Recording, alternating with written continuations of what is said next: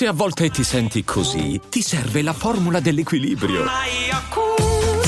Yakult Balance, 20 miliardi di probiotici LCS più la vitamina D per ossa e muscoli.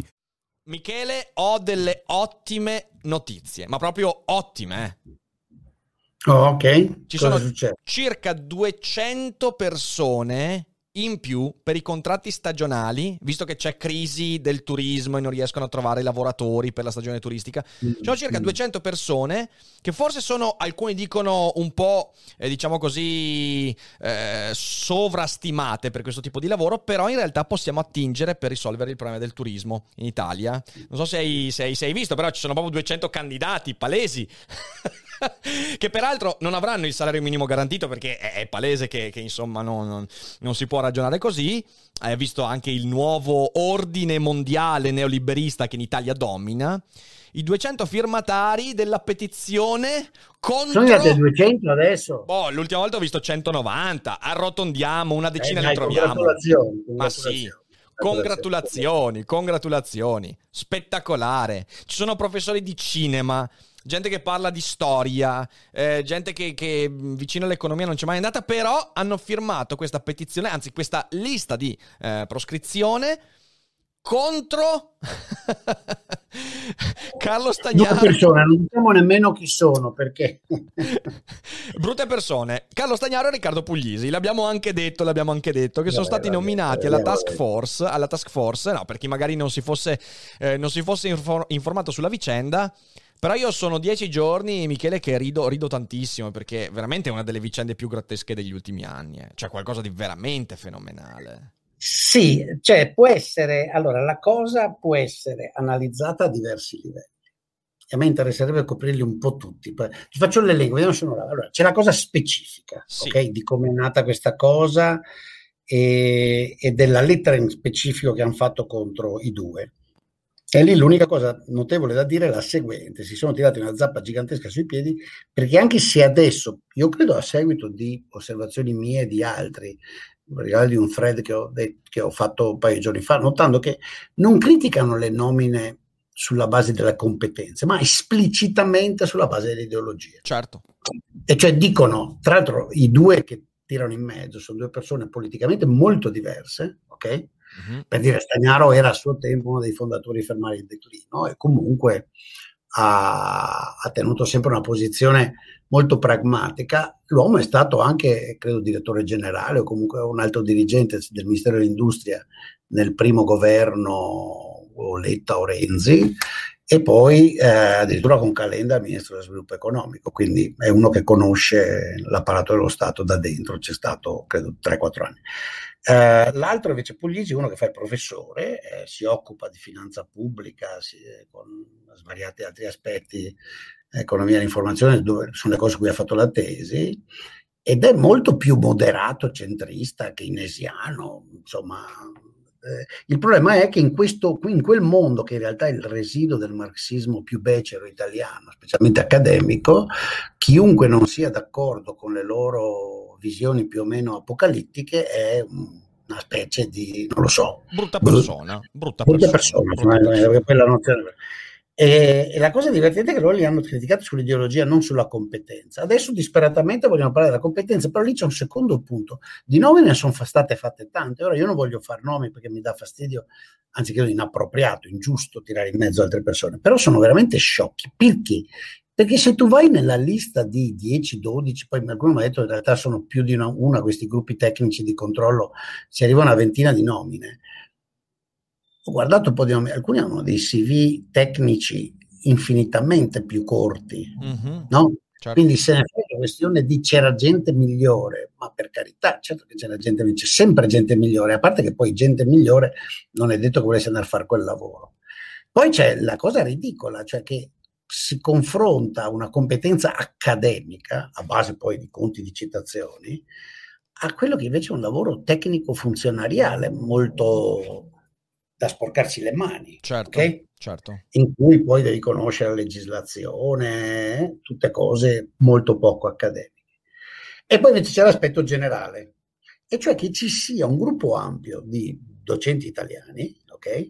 Uh-huh. Uh, di vario tipo, i quali possono addirittura pensare di vivere in un paese in cui è legittimo che un gruppo di loro dichiari che il Presidente del Consiglio o addirittura il capo di gabinetto probabilmente li ha scelti, o non credo che Draghi sia messo personalmente a sceglierli, non abbia il diritto di scegliersi dei tecnici poco pagati pro tempore a lavorare per lui, perché loro li censurano ideologicamente. Esatto. Questa è la parte che ho definito neostalista, questa è la parte rilevante che va al di là del nome dei due. Certo, certo, certo. Allora, per, per, chi magari, perché vedo che in live alcuni stanno dicendo, eh, ma non so di cosa stanno parlando. Allora, eh, faccio un riassunto brevissimo, l'abbiamo raccontato già nel rassegnato stampa, magari qualcuno non segue quella bellissima rubrica dovreste e vi ricordo che da domani siamo in live alle 14.30 non più alle 12 scusami per questo disclaimer Michele ma ogni tanto lo ricordo e allora ehm, è successo questo eh, per la task force del PNRR quindi il piano nazionale di resistenza resilienza ripresa e via dicendo ehm, Draghi ovviamente ha dovuto nominare delle persone all'interno della task force c'è un piccolo gruppetto che sono quelli che dovrebbero fondamentalmente eh, verificare anche con sguardo critico il modo con cui alcune spese vengono fatte. Ok?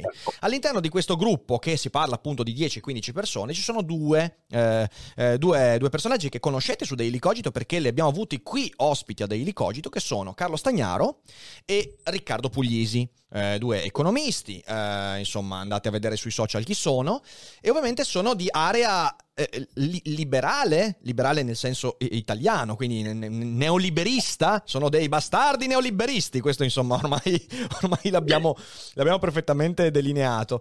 E apriti cielo, apriti cielo perché c'è una rivolta in corso da parte di coloro che del neoliberista, del neoliberismo non vogliono vedere neanche l'ombra, qualsiasi cosa sia, eh, dai vari Roventini Emanuele Felice e via dicendo, eh, che hanno fatto una lista raccogliendo, eh, facendo una, una lettera fondamentalmente dicendo ma noi questi non li vogliamo, e raccogliendo circa 200 firme di professori provenienti dalle più disparate, insomma, connotazioni culturali dal cinema alla storia, all'archeologia, all'economia e al diritto e via dicendo. Eh, peraltro io, prima di tornare un po' alla discussione, quindi questo è il quadro eh, delineato, ovviamente questo ha creato un gran, un gran eh, tafferuglio su, sui social, eh, dove questa gente, io lo dico, si è coperta di ridicolo sotto mille punti di vista perché io ho letto delle cose veramente che stai lì dici ma veramente, sì, sì, ma veramente. veramente come, ecco come io vorrei fare prima di tutto un, un, invito, cioè ai vari Roventini, a Emanuele Felice, io vi invito su Daily Cogito perché è evidente che per arrivare lì a quella task force bisogna aver partecipato a Daily Cogito, non c'è nient'altro, cioè quello fa curriculum, quindi venite qua che magari qualcuno poi vi chiama. Ma al netto di questo direi di tornare a bomba al, al tema, che è proprio questa, quello che diceva Michele, c'è un'arroganza culturale da parte di una certa accademia, che è un'accademia insomma eh, ideologicamente schierata e molto molto ben precisamente schierata, secondo cui raccogliere firme di questi eminenti personaggi, di cui insomma la gran parte di questi io non ho neanche mai sentiti nominare, anche perché, ripeto, derivano dai più disparati campi del sapere, dello scibile italico, eh, raccogliendo queste firme si può... Anche sono anche immazzanti via dal mare, da quello che ho scoperto. Ah, sì? La gente, vista la ridicolezza della cosa, si sono divertiti. Davvero io non l'ho fatto, mi è venuto la della non l'ho fatto. Parecchi si sono divertiti, insomma, come dire, a, a prendere in giro. Ecco. Ma sì, cioè, ma, ma, ma, è un'iniziativa che si fa prendere in giro, anche perché poi io devo dire due cose, poi ti lascio di nuovo la parola per, per, per no, approfondire. No, Però sono due cose che voglio dire. Uno, eh, questa è una, una parte della, della, task force che è dichiaratamente volta a eh, osservare criticamente il modo con cui la spesa viene distribuita. Ma, ma, che cazzo vuoi? Cioè, nel senso, sono almeno questo è quello che io ho letto, no? Dici, Michele? Nemmeno da quello che ho capito, in realtà, poveretti, tutto quello che hanno intenzione di fare è di avere un po' di, di fare un po' di lavoro. Sta- io ho detto poveretti perché sì. l'intera cosa è ridicola. Un, da un lavoro statistico preliminare, di andare a vedere quali sono i risultati in varie esperienze italiane di altri paesi di spese simili cioè dove avranno che finanziamento. Allora, okay. Il progetto l'ha scritto il governo, l'ha approvato il Parlamento, è, è passato attraverso il filtro della Commissione, tutte decisioni politiche. Tutti i vari piani di attuazione sono in mano ai ministeri, quindi decideranno i ministri, fondamentalmente i sottosegretari e le pressioni parlamentari politiche dei loro partiti, non c'è dubbio alcuno. Uh, la presidenza del Consiglio Draghi è lì per quello, si è impegnato. In Italia c'è questa mitologia intorno al PNRR che a me fa un po' ridere, ma comunque il buon Draghi si è impegnato con Giavazzi di cercare di fare il cane da guardia, di far sì che la cosa venga fatta al meglio, che bla bla bla. Mm-hmm. Allora, uno degli strumenti tecnici che volevano avere, perché cercheranno, suppongo, di evitare di dire sì, questo sì perché a naso mi piace, no, quello no perché a naso non mi piace, mm-hmm. stanno provando a vedere di costruirsi de- de- dei gruppi di ricerca che gli forniscano dati sul se compro banane, che effetto c'è, se compro arance, okay. che effetto c'è, se compro mele, che effetto c'è, se investo nell'educazione a tagliarsi, che so, a usare il seghetto, quello di una volta che, che c'era il piccolo falegname. No, eh, e il compito di questi è di andare a vedere mh, programma per programma, infatti ce ne sono svariate di queste commissioni per i comuni, c'è tutta una certo. roba sugli enti locali, le regioni, eh, di andare a vedere se c'è un po' di evidenza statistica eh, che aiuti a decidere, ma forse questo rende di più, ma forse questo rende di meno. Che tra l'altro è un lavoro anche un po' improbo, io l'ho anche, prima che venisse fuori il casino, avevo anche privatamente commentato perché perché policy evaluation la fai after the fact. Purtroppo in Italia questa tradizione non c'è, negli altri paesi c'è, si fa molto seriamente da decenni, uh, in Italia non c'è, c'è questa specie di roba alla, alla, alla, Camera, scusatemi, che non mi ricordo come si chiami, ma comunque è, che è disegnato su imitazione del Congressional Budget Office, ma purtroppo davvero non è il Congressional Budget Office, e quindi a, a chi ci stanno cercando di fare con le poche risorse a disposizione uh, una cosa di questo tipo, che non devono neanche decidere loro, dei, cioè i soldi non li toccano, è una roba proprio... Sì, sì, eh, no, ma infatti, infatti, però anche se, cioè, anche se fosse, ma voglio dire, eh, che tipo di persone vuoi mettere lì? Cioè, è evidente che metterai delle persone che hanno un minimo di sguardo critico. Cioè, nel senso, mi sembra assurdo che sui discorsi di spesa pubblica poi si mettano persone che invece. Però, vabbè, quello è un discorso proprio. Eh, su cui si innesta eh, l'ulteriore eh, ridicolaggine che mm, insomma abbiamo eh, accennato prima di partire. Ed è il fatto che all'inizio questa lettera era completamente rivolta a criticare eh, la scelta delle persone sulla base della loro appartenenza ideologica. Cioè non c'era nessun tipo di discorso su eventuali competenze, non competenze, meriti, non meriti, curriculum e via dicendo. No, no, no, è soltanto l'ideologia. Questi sono dei neoliberisti e quindi odiano eh, lo Stato, odiano la spesa pubblica che ci fanno lì, eh, corredata da una serie di filotti di, di, persone che dicevano ah ma questi che criticano lo Stato adesso fanno parte dello Stato. Cioè veramente roba, roba fu- fuori di, di ogni grazia di Dio, signore e signori. Dopodiché hanno cercato di aggiustare il tiro e hanno detto: No, aspetta un attimo, no, no, ma noi stiamo criticando per il curriculum e noi vogliamo criticare su, su, sull'H index, sulle pubblicazioni. E anche lì in realtà poi sono tirati la zappa sui piedi perché, eh, Michele, se vuoi, se vuoi un po' raccontare e ragionare su questo, perché ovviamente tu ne sai. No, no, questa roba si sono svegliati alla fine di, su questa cosa qua. E fa ridere, l'ho già detto, cioè appunto l'hanno fatto dopo, se andate a cercare su Twitter, c'è un tweet mio un thread di due giorni fa in cui dico siete veramente buffi perché eh, alme- la cosa che avete fatto è esplicitamente criticarli sull'ideologia. Infatti, guarda, sto cercando per mostrarlo, perché poi vorrei anche parlare dell'aspetto politico di fondo di questa cosa. Uh, dietro c'è, non dico un piano, però c'è più di qualcuno che, uh, come dire, eh, mestola nel torbido, come si dice in italiano, c'è un'espressione Uh, insomma, che, che c'è pescare, qualcuno che pescare gioca, nel torbido, pescare nel torbido. C'è qualcuno che attentamente, intenzionalmente fa di tutto per cercare di danneggiare il governo Draghi in una maniera francamente molto poco patriottica. E, e, e insomma, quello mi sembra il problema vero, ok? Uh-huh. Uh, ho anche l'impressione che l'autore del tweet incaminato l'abbia cancellato. Ecco, allora ci bisogna cercare qualcuno Uh, perché sto guardando la pagina di Peppe Provenzano, che è quello che ha lanciato il tutto, ah, ecco, e non lo, trovo, non lo trovo. Allora, in ogni caso, io ho fatto, ho osserv- ho fatto osservare che appunto uh, la loro è una critica ideologica, quindi proprio neostalinista, cioè loro purgavano nello perfetto stile stalinista, neo, ovviamente per carità nessun omicidio, nessuna uh, GPU, nessuna KGB o Beria, però lo stile era quello, veniva chiesto allo Stato di non utilizzare neanche come consulenti tecnici a, a, basso prezzo, persone che a giudizio, che questa è la cosa interessante, capisci? Perché la nozione di liberismo e neoliberismo è estremamente vaga. In Italia si chiamano tutti liberali, liberisti, cioè, no? Sono io l'unico che dice che non lo sono, che mi dà fastidio l'etichetta, ma tutti gli altri è strapieno di liberali, sono tutti liberali, anche Emanuele Felice diceva che lui era liberale. Poi non riusciva a definire capitalismo, ma lui è liberale, liberale socialista, come i Rosselli. No, ma non hai Cazzo, capito, è perché è un, è, un liber, è un, liberale felice, cioè è un liberale felice, liberale quindi uno di quelli che eh, tutti, sono tutti liberali, eh, Grillo è liberale, Di Maio è liberale, la Giorgia Meloni è liberale, sono tutti liberali. Vabbè.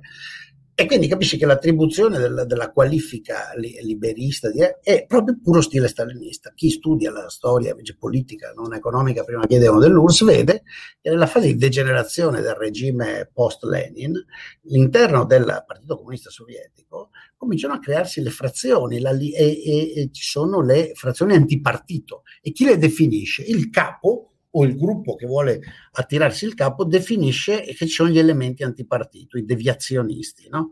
E i deviazionisti devono essere messi all'indice e epurati. E ovviamente è una catena, una reazione a catena, cioè eliminato un eh, il carciofo, no? eliminato un deviazionista, c'è sempre il prossimo. Lo stesso successe anche e, e lo utilizzò con grande astuzia Mao, a la rivoluzione culturale cinese altro che non è questa, è un'operazione di purga continua di quelli che gli stanno sul cazzo, che gli hanno tolto le posizioni di potere, che vengono uh, uh, etichettati no? come neoliberisti, al tempo elementi capitalisti, uh, avevano tutte delle varie espressioni, adesso non mi ricordo, se andate a studiare la rivoluzione culturale è divertentissimo, tristissimo che poi ammazzavano la gente, gli rovinavano la vita. Questo succede lo stesso, cioè questi decidono che tu appartieni a una certa categoria, quei due lì, non gli altri. E quelli lì è puri. Bene, sta roba gli è andata storta, allora inventano il, il, il, CV. Ma il CV è una cosa ridicola, perché che me ne fotte a me del CV accademico del, del tecnico del, del, che deve andare a lavorare eh, al governo? Mm-hmm. Se io guardo il CV del ministro del tesoro, che è un super tecnico ed è bravissimo, ha un CV accademico francamente misero. Ha scritto qualcosa, ma poca roba. No? Se io mi guardo il CV accademico dei grandi direttori generali di tutti i ministeri uh, tecnici italiani, troverò dal punto di vista dell'accademia pochissimo.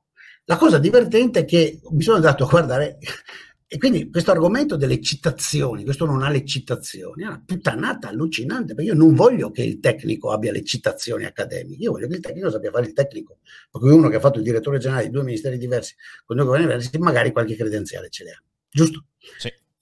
Anche questo è andato. E poi la cosa più buffa, qual è stata? È stata che se tu guardi le citazioni da Google Scholar di uno dei, di quelli che hanno firmato, che ha più citazioni di tutti, Okay. E le compari a quelle dei, delle due persone accusate, l'unico che ha una vita accademica vera, cioè che di professione fa il professore universitario, perché l'altro fa il tecnico, okay.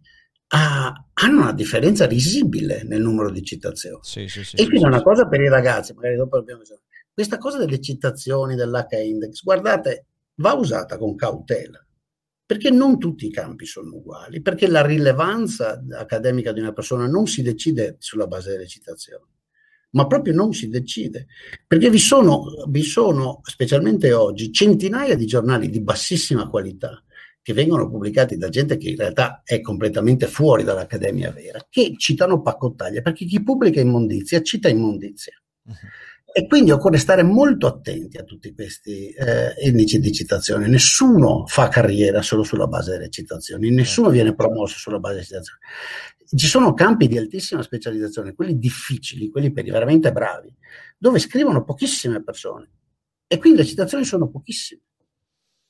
Quindi occhio a questa cosa delle citazioni, vanno utilizzate con molta attenzione e vanno utilizzate solo da specialisti e le comparazioni sono possibili solo all'interno di campi ristretti di specializzazione. Non è che puoi confrontare tutti gli economisti. Chi fa econometrica applicata per dire o chi fa cose divulgative ha molte più citazioni di chi fa teoria dei giochi molto astratta. E molto perché? Perché nel secondo gruppo ci sono pochissime riviste che pubblicano quegli articoli, si pubblicano pochi articoli, roba difficile, roba più complessa. Chi fa teoria delle decisioni sofisticata molte meno citazioni di chi fa economia monetaria applicata, perché di economia monetaria applicata scrivono migliaia di persone. Quindi ogni volta che vi, invo- che vi coinvolgo in un, un giochetto di citazioni, o lo prendete semplicemente, come dire, ironicamente per prenderli in giro, qualche volta lo faccio anch'io, ok? Quindi se è per scherzare certo, certo. si fa, ma se è una cosa seria, guai, guai, non è proprio la maniera. Assolutamente. Eh, questo è il punto. Ma comunque il punto di fondo è che ci sia della gente, e in particolare ci sia il vice segretario del PD, che pensa che l'Italia del 2021 è un paese dove si può fare una cosa genere. Ecco, questo a me fa veramente abbastanza impressione. Sì, sì, anche perché è un atto, è un atto cioè io no, no, non, non, temo di definire un atto di squadrismo comunicativo perlomeno, cioè è veramente un atto di squadrismo, è il tentativo di dire noi abbiamo un'influenza eh, che le alte sfere devono riconoscere, al netto poi del fatto che, ribadisco, se ti leggi i nomi della lista, io mi sono fatto un po' una ricerca, io li ho visti un po' di, di nomi della lista, non è che Tipo, capisco se fossero tutti quanti, tutti quanti mh, mm, economisti provenienti da vari campi e via dicendo. Potrei. No, com- comunque non la capisco quella cosa lì. Eh, però cioè mi trovo dentro professori che parlano di cinema, di filosofia, di, roba, cioè nel senso, ma, ma gente che z- cioè, zecca come, eh, come, come, come, i cachi, i cachi insieme a che cosa i cachi? Con, con la Fiorentina, cioè nel senso non, non, che non eh, sembra... i cachi con abbastanza schifo. Fa abbastanza schifo. O come diceva mia madre, i cavoli a marenda. Sì, ma non volevo... Eh no, i cavoli a marenda sì, però cercavo una, una roba... Una tipica espressione veneta, ragazzi. Sì, sì, cioè. i, cavoli, i cavoli a marenda. Mia madre dice quando una cosa non c'entrava niente, diceva Michele, questi sono come i cavoli a marenda. Perché a merenda i cavoli apparentemente mia mamma non li gradiva, neanche io, eh, quindi... Sì, sì, sì. E, e lascia dica una cosa, che poi provi a dire la cosa politica. Allora, la cosa è stata lanciata, ripeto, dal vice segretario del PD, che uno che... Ah, l'altra cosa che ha tirato fuori è che in questa commissione in queste commissioni lui ha trovato solo professori del nord, o gente del nord, persone che hanno... Eh. Peraltro ho allora, fatto vedere il tweet mentre parlavamo, era del 17 giugno, e ho beccato il tweet di Ah, l'hai trovato? Eh, sì, sì, sì, sì, sì, E se lo guardate è spettacolare, no? Sì. E allora, giustamente, un, un amico che fa Paolo, Paolo, Paolo Bizzarri è andato a controllarsi le università dove tutti i dirigenti, tutti i ministeri economici, gli altri dirigenti, no? i direttori generali e di, non mi ricordo come si chiamano, insomma, quelli, i, i livelli alti uh, dei ministeri economici italiani sono laureati. E indovina cosa? Sono tutti dal centro-sud, da Roma in giù. Eh, capisci? Perché ovviamente, ecco, questa è l'esatta cosa delle citazioni. No, tu vuoi usare un argomento idiota con me? Bene, faccio finta di assumerlo e ti mostro che porta a conclusioni idiote. Certo. Certo. No? Che logica è? Cosa facciamo? Epuriamo i ministeri? Guarda, in, in, sì, beh, a parte ovviamente, ovviamente quello è una logica che porta poi a contraddizioni continue. A me sembra ho come la sensazione che eh, questo tipo di mossa sia legata al fatto che il PD, soprattutto in questo caso, perché comunque mi sembra che, mi sembra che le voci più importanti che sono arrivate siano dall'EU, il PD, mm, qualcosa di 5 Stelle, però è quella la parte.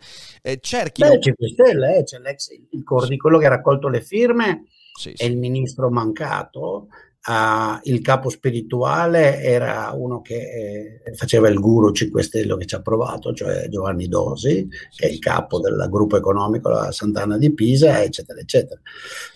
Mi sembra che sia tutto, tutto in, ci sia in atto nel PD una guerra intestina legata al timore incredibile di perdere le redini di questo governo, eh, come, che poi n- non hanno neanche, cioè nel senso, il, quindi in realtà la conferma che le redini non ce le hanno. Eh, e quindi questi atti qua sono, sono veramente... A me sembra, sai, quando ha cominciato il governo Draghi, eh, tutti quanti, e anch'io stesso, eh, dicevo, cavolo, eh, Salvini dentro il governo Draghi eh, potrebbe creare dei veri problemi. Oh, in questi mesi qua, chi ha creato i problemi più grossi? È il PD. Cioè il PD un po' per il rimaneggiamento interno, il passaggio da Zingaretti a Letta, un po' per le sparate di Letta da Dote 18 a adesso il, beh, il casino che è successo fra Vaticano, DDL Zane, vabbè lì siamo, lì siamo a livelli, però l'abbiamo già citato, quindi insomma non torniamoci, però io lì vi sono fatto de- delle grassissime risate veramente per vedere come questo cercava di camminare sulle uova in 12 modi diversi, bellissimo. E adesso questo, questa cosa qua, questa cosa qua che però attenzione attenzione, quando, perché se non sbaglio nel governo Draghi c'è anche Giavazzi, ok? Giavazzi che è un, è un altro, insomma, che avrebbero dovuto... Il problema è che Giavazzi l'ha chiamato direttamente Draghi. Come dicevi tu prima, non è che Puglisi e Stagnaro sia siano stati presi direttamente da Draghi. Ci sono dei mediatori, ovviamente, che hanno detto ok, questi eh, proviamo a metterli qua. E quindi non hanno avuto il coraggio di fare lo stesso casino su Giavazzi, non hanno avuto il coraggio di fare lo stesso casino quando si tratta di una persona scelta direttamente da Draghi. E questa cosa qua denota che non solo c'è questo, questa, questa, ideologica presa di posizione, ma non c'è neanche il coraggio di andare fino in fondo. Cioè quando Provenzano scrive, ah, questi ultras neoliberisti, non c'è mica il coraggio di andare fino in fondo. Ricordo che Giavazzi ci ha scritto anche insieme ad Alesina quel bellissimo libro che, che consiglio veramente, ehm, perché il liberismo o il neoliberismo è di sinistra. Libro che mi è piaciuto tantissimo. E lì non hanno mica fatto casino. Qualche polemica c'è stata, ma poi tutti muti e zitti perché, eh no, cavolo, questo, questo l'ha scelto Draghi. È di nuovo l'idea che se tu devi andare a rompere le palle al padre padrone, tra virgolette, eh, cioè Draghi, non è Draghi il padre padrone, ma è come viene percepito forse da una certa parte del PD. Se devi andare a, a rompere le palle al padre padrone, lo fai mettendo le ginocchia sui ceci a voce bassa e dici no ma non è Fo- Giavazzi non, non, siamo sicuri insomma non, non, vorremmo disturbare poi appena invece c'è una cosa che ha un peso specifico molto basso perché lo ribadisco con tutto il bene che posso volere a, a Carlo Stagnaro e a Riccardo Puglisi però è una cosa che ha un peso specifico abbastanza basso nell'economia del PNR del PNRR e tutte queste cose qua. Appena succede questo fanno la voce grossa. Eh no i neoliberisti ma stiamo scherzando? Qui lo Stato va allo scatafascio e succede il finimondo. È un circo incredibile. È veramente, cioè, veramente, cioè, hai prende, lo so che a te i meme non piacciono, ok? Ma io invito chi sta in live a fare un meme. Avete presente il meme dove c'è il cane super muscoloso da un lato e poi il cagnolino tutto tranquillino e, e intimorito dall'altro? Ecco, il cane muscoloso è Carlo Stagnaro e Riccardo Puglisi nel PNNR e no governo no. E dall'altra parte invece Giavazzi, il governo va tutto bene, papà Draghi va tutto bene. Ecco, fate questo meme perché, perché se secondo me azzeccatissimo. E questo secondo me denota un'ipocrisia politica incredibile, ma poi una debolezza incredibile. Una debolezza incredibile. Cioè proprio questi si stanno squagliando come neve al sole, secondo me. E quindi... Microfono. Microfono, microfono. Tu su questo sei ottimista, avevo detto. Io su questo è dove ci sto pensando. Allora, perché? Allora, noto appunto, il, guarda, questo non è dietrologia, sono semplicemente fatti perché ci ascolta. Non c'è dubbio, se voi avete seguito l'itinerario politico le affermazioni di questo Provenzano, ok? Al quale devo anche dedicare una trasmissione, penso, perché so che mi ha querelato, mi hanno comunicato, ma non so perché cazzo mi abbia querelato. Quindi appena scopro dalla Procura della Repubblica di Venezia per su cosa mi ha querelato, sarà un tweet in cui gli ho detto che è comunista, scrive e propone cazzate, ribadisco Peppe, e che non sa l'economia, ribadisco anche questo perché ho letto le cretinate che scriveva per Svimez. uh, Scrive per Svimez Provenzano, ne sono... Scrive per Svimez. La carriera è stupenda, questo è uno laureato in giurisprudenza di ottima famiglia siciliana. Poi veniamo, e comunque questo è il, è, vuole essere eh, il leader politico di questa sinistra che io chiamo right, guevarista. Il mio Google ha deciso che volevo parlargli.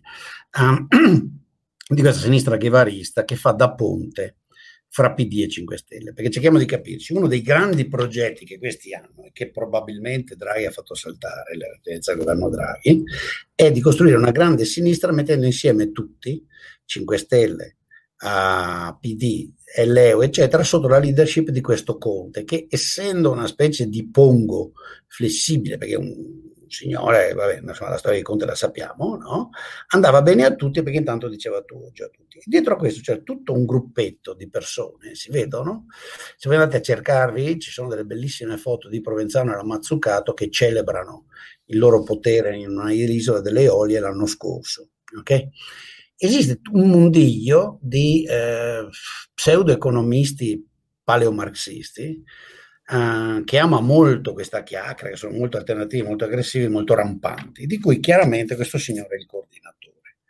Ora, poiché questi sono anche proprio tecnicamente, lo dico con totale franchezza, degli incapaci, e sono sempre disposto a dimostrarlo, infatti sono quelli che quando li inviti a mezzo dibattito anche su temi precisissimi, rifuggono dicendo ma tu mi insulti, no io non ti insulto, nei dibattiti ho mai insultato nessuno, anzi non insulto neanche loro, li chiamo perché sono, non è colpa mia, sono neostalinisti, cioè loro mi chiamano neoliberista, anche se non, non mi hai capito perché uno mi può chiamare continuamente neoliberista, che è praticamente l'analogo di figlio di buona donna, delinquente, criminale. Bastardo neoliberista è maestro adulto di Goebbels e io non posso chiamare a uno neostalinista che fa le liste di proscrizione, ma va a cagare.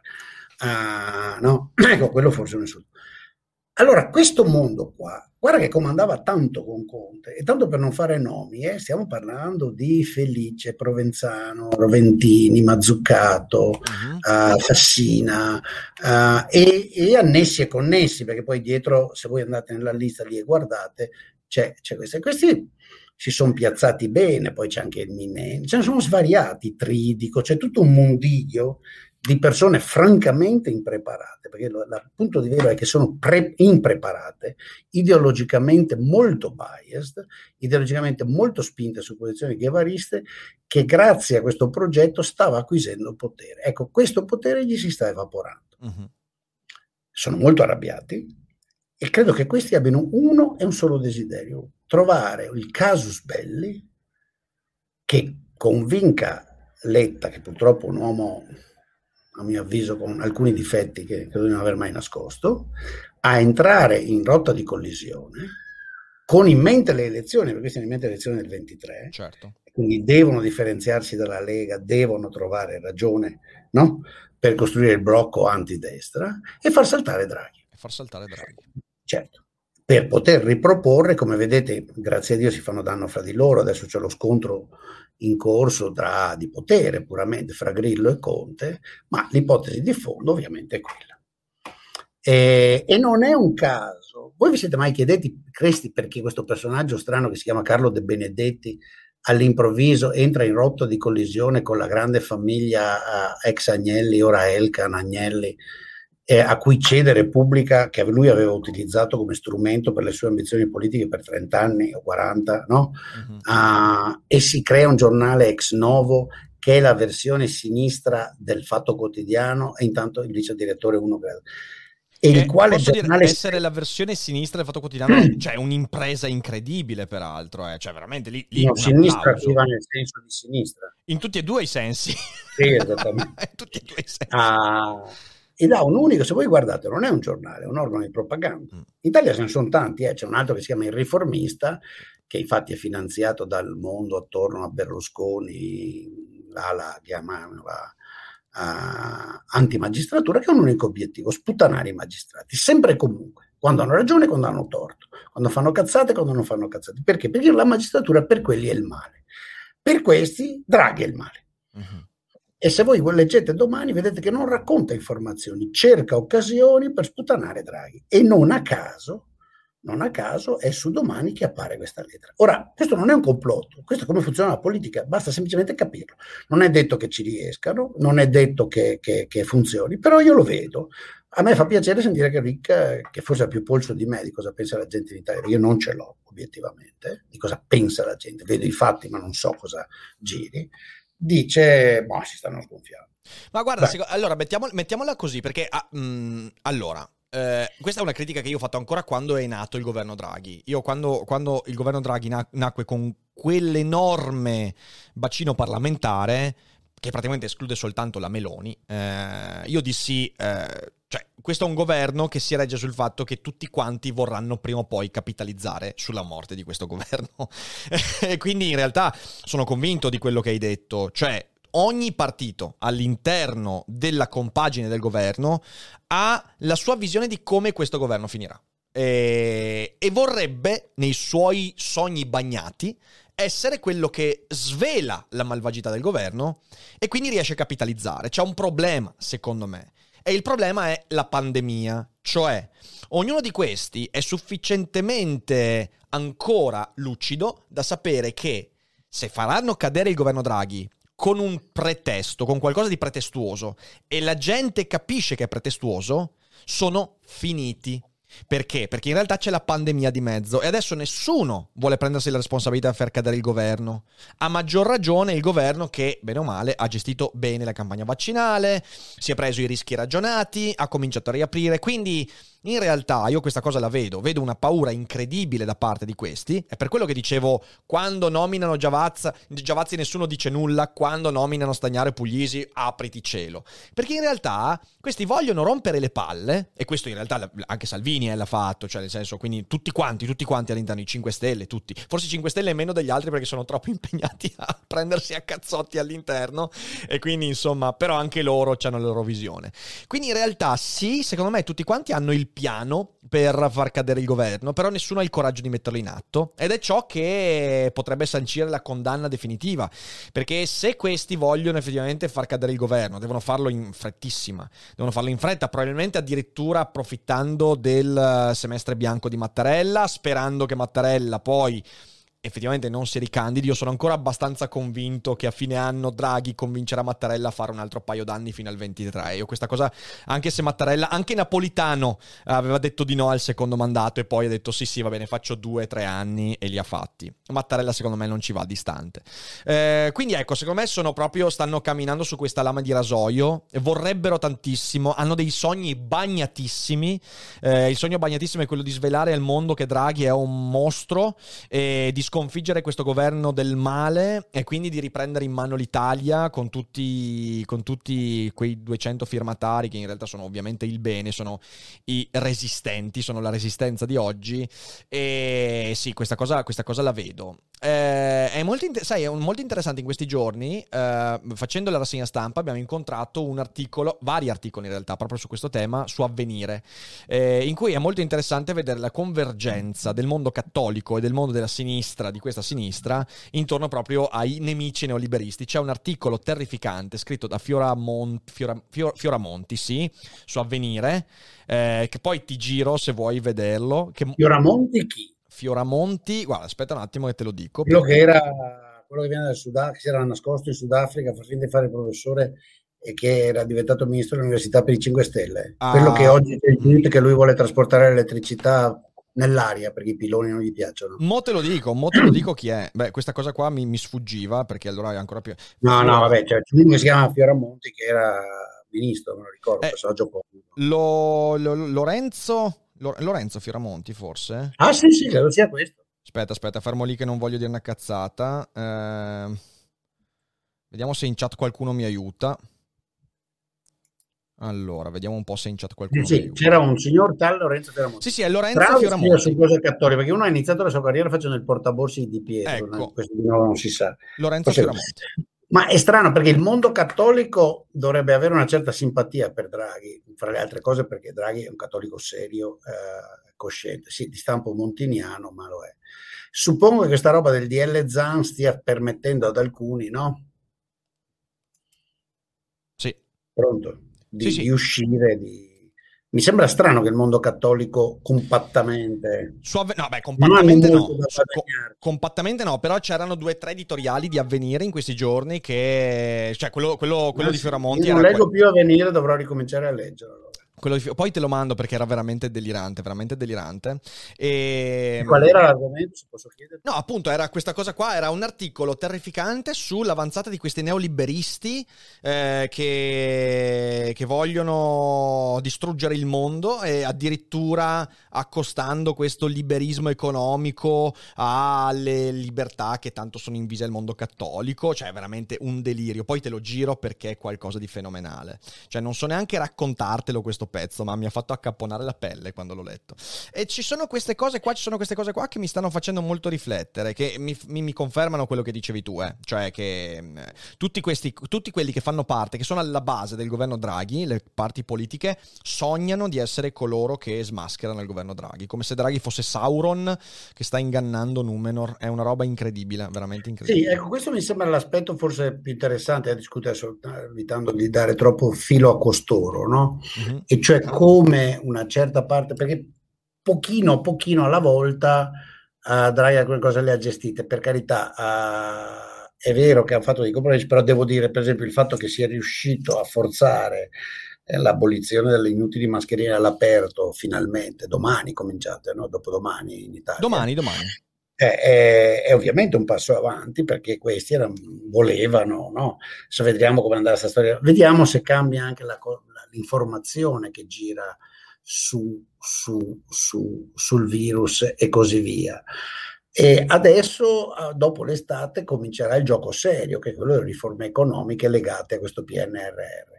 Se lui arriva lì con forza, molte posizioni di potere potranno cominciare a saltare. Uh-huh. E quindi la cosa è interessante. Quindi che ci sia chi vuole farlo saltare, non dubito. Posso aggiungere, fa tristezza in tutto questo la totale folle assenza, incapacità propositiva di tutto l'elettorato di destra e i suoi rappresentanti. Oh sì, oh sì, oh sì. Comunque eccolo qua, guarda, guarda, guarda, guarda che bel pezzo. Ci mancava solo la task force con i liberisti negazionisti. Ah sì sì, è lui. Ah no, è, è, è un altro. È, è, lui, è lui, è lui ed è ah, un sì, delirio. Sì, sì, è un delirio. Ma mira come parte... si definisce deputato e storico dell'economia. Quest'uomo è un poveretto, è un uomo di un'ignoranza infinita, lo dico pubblicamente. Il signor Fieramonti ha una conoscenza dell'economia che è risibile, ha scritto cose mediamente erronee e sì, allora fa un po' impressione che... Guarda, guarda, tra i neonominati svetta Carlo Stagnaro, Eccolo. direttore del comparto ricerche del Bruno Leoni, Sancta Sanctorum del liberismo italiano. Al suo attivo Stagnaro ne ha molti di posizioni strampalate, è un negazionista climatico. Sostiene che il, tabacco non sia... Che fa... falso. Sostiene che il tabacco non sia cancerogeno, che è falso, eh, ed è un fa... fautore dell'idea che il porto d'armi diffuso riduca il crimine della società. Eh, poi Puglisi, un altro polemista ultraliberista, intervista che definì Mariano Mazzucato sopravvalutata. Madonna santa, che, che, eh, che colpa incredibile! E sembra passare più tempo a incendiare Twitter che a far valere le sue idee con la produzione scientifica. Eh, tutti uomini, poche o nessuna donna, ovviamente. Eh, se pensiamo che ci salveremo seguendo liberisti e tecnocrati, le cui idee hanno portato in questa situazione, peraltro quindi è colpa nostra questa situazione, vuol dire che non abbiamo capito nulla da tutte le ultime crisi. È un delirio questo pezzo, un delirio totale. Mamma mia. Eh, fantastico, fantastico. Eh, quindi, quindi, sì, ehm, ci sono... Sì, un certo mondo si è risvegliato, suppongo perché la sensazione, ed è un mondo di mediocri, non faccio alcuna fatica a dirlo, almeno dal punto di vista tecnico e qua economisti. Infatti è gente che non accetta mai dibattiti pubblici con nessuno, non tanto solo con me che sono brutto e cattivo, ma con nessuno. Sì, eh, sì, sì, sì, Quindi, boh, all'o- all'occhio perché Beh, perché insomma il rischio della il rischio di tentativi di colpo di mano secondo me ci sono eh, quindi vale la pena ma vale la pena seguire cosa, cosa eh vabbè, cosa vuoi? Staremo a vedere che cosa ne emergerà. Staremo a vedere che cosa ne emergerà. E boh, direi, non so, hai qualcos'altro da aggiungere su questo, Michele? No, no, no abbiamo esaminato io, secondo me, tutti gli aspetti. Una, una, io lo trovo un elemento rilevante perché appunto mostra cosa si acida e cosa vogliono uh, certi gruppi, certi, non so neanche come chiamarli, no? Uh-huh. I darling, tra l'altro, questi, molti di questi sono fra i darling dell'informazione di moda capiamoci, Fioramonti lo era, Provenzano, tutti questi qua sono fra i darling del, del, dell'informazione di moda, ci sono persone estremamente visibili che appaiono dinamamente, c'è la, la, anche fa parte del gruppo ovviamente la Fana che si è aggiunta, c'è tutto un mondiglio, pic, piccolo mondo di aspiranti economisti, i quali ovviamente non, e ripeto, davvero importante, non hanno alcun titolo per fare le affermazioni che fanno se non quello dell'odio ideologico.